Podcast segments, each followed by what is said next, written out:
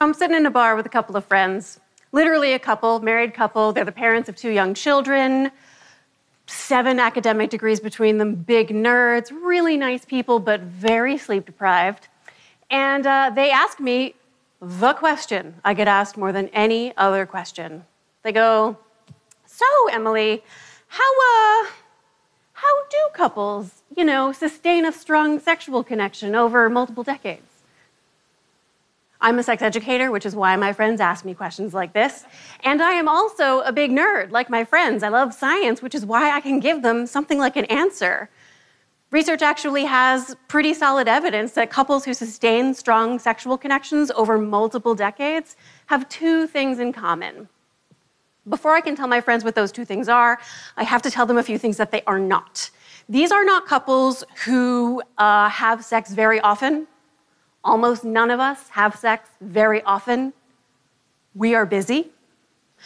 They are also not couples who necessarily have wild, adventurous sex. One recent study actually found that the couples who uh, are most strongly predicted to have strong sexual and relationship satisfaction, the best predictor of that is not what kind of sex they have or how often or where they have it, but whether they cuddle after sex. And they are not necessarily couples who constantly can't wait to keep their hands off each other. Some of them are. They experience what the researchers call spontaneous desire that just sort of seems to appear out of the blue. Uh, Erika Moen, the cartoonist who illustrated my book, uh, draws spontaneous desire as a lightning bolt to the genitals. Kaboom! You just want it out of the blue. That is absolutely one normal, healthy way to experience sexual desire. But there's another healthy way to experience sexual desire. It's called responsive desire, where spontaneous desire seems to emerge in anticipation of pleasure. Responsive desire emerges in response to pleasure. There's a sex therapist in New Jersey named Christine Hyde who taught me this great metaphor she uses with her clients. She says, Imagine that your best friend invites you to a party. You say yes, because it's your best friend and a party. But then as the date approaches, you start thinking, oh, there's going to be all this traffic. We have to find childcare. Am I really going to want to put my party clothes on and get there at the end of the week? But you put on your party clothes and you show up to the party, and what happens? You have a good time at the party. If you are having fun at the party, you are doing it right. When it comes to a sexual connection, it's the same thing. You put on your party clothes you set up the childcare, you put your body in the bed, you let your skin touch your partner's skin, and allow your body to wake up and remember, oh, right, I like this. I like this person. That's responsive desire, and it is key to understanding the couples who sustain a strong sexual connection over the long term because, and this is the part where I tell my friends the two characteristics of the couples who do sustain a strong sexual connection. One, they have a strong friendship at the foundation of their relationship. Specifically, they have strong trust. Relationship researcher and therapist, developer of emotionally focused therapy, Sue Johnson, boils trust down to this question Are you there for me? Especially, are you emotionally present and available for me? Friends are there for each other. One. The second characteristic is that they prioritize sex. They decide that it matters for their relationship. They choose to set aside all the other things that they could be doing, the children they could be raising, and the jobs they could be going to, the other family members to pay attention to, the other friends they might want to hang out with. God forbid they just want to watch some television or go to sleep. Stop doing all that stuff and create a protected space where all you're going to do is put your body in the bed and let your skin touch your partner's skin. So that's it. Best friends prioritize sex.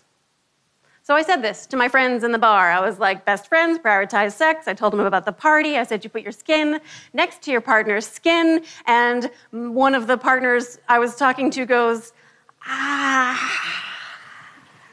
And I was like, okay, so there's your problem. The difficulty was not that they did not want to go to the party necessarily. If the difficulty is just a lack of spontaneous desire for parties, you know what to do. You put on your party clothes and you show up for the party. If you're having fun at the party, you're doing it right. Their difficulty was that this was a party where she didn't love what there was available to eat Um, the music was not her favorite music, and she wasn't totally sure she felt great about her relationships with the people who were at the party. And this happens all the time. Nice people who love each other come to dread sex. These couples, if they seek sex therapy, the therapist might have them stand up and put as much distance between their bodies as they need in order to feel comfortable. And the less interested partner will make 20 feet of space. And the really difficult part is that space is not empty. It is crowded with weeks or months or more of the you're not listening to me and I don't know what's wrong with me, but your criticism isn't helping. And if you loved me, you would, and you're not there for me. Years, maybe, of all these difficult feelings. In the book, I use this really silly metaphor of difficult feelings as sleepy hedgehogs that you are fostering until you can find a way to set them free by turning toward them with kindness and compassion. And the couples who struggle to maintain a strong sexual connection, the distance between them is crowded with these sleepy hedgehogs. And it happens in any relationship that lasts long enough. You too are fostering a prickle of sleepy hedgehogs between you and your certain special someone. The difference between couples who sustain a strong sexual connection and the ones who don't is not that they don't experience these difficult, hurt feelings, it's that they turn toward those difficult feelings with kindness and compassion so that they can set them free and find their way back to each other. So, my friends in the bar are faced with the question under the question, not how do we sustain a strong connection, but how do we find our way back to it? And yes, there is science to answer this question, but in 25 years as a sex educator, one thing I have learned is sometimes, Emily, less science, more hedgehogs. So I told them about me. I spent many months writing a book about the science of women's sexual well being. I was thinking about sex all day, every day. And I was so stressed by the project that I had zero, zero interest in actually having any sex. And then I spent months traveling all over, talking with anyone who would listen about the science of women's sexual well being. And by the time I got home, you know, I'd show up for the party, put my body in the bed, let my skin touch my partner's skin. And I was so exhausted and overwhelmed, I would just cry and fall asleep. And the months of isolation fostered fear and loneliness and frustration. So many hedgehogs my best friend, this person I love and admire, felt a million miles away. But he was still there for me. No matter how many difficult feelings there were, he turned toward them with kindness and compassion. He never turned away. And what was the second characteristic of couples who sustain a strong sexual connection? They prioritize sex. They decide that it matters for their relationship, that they do what it takes to find their way back to the connection. I told my friends what sex therapist and researcher Peggy Kleinplatz says. She asks, What kind of sex is worth wanting? My partner and I looked at the quality of our connection and what it brought to our lives.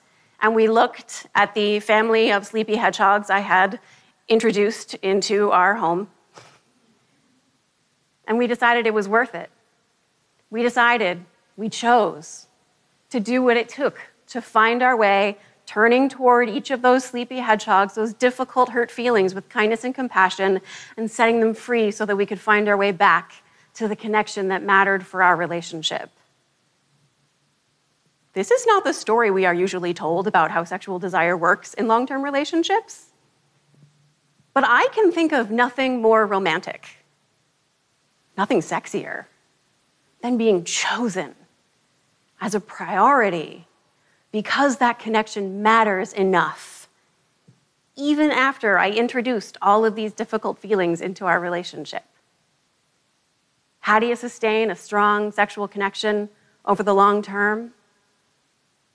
You look into the eyes of your best friend and you keep choosing to find your way back. Thank you.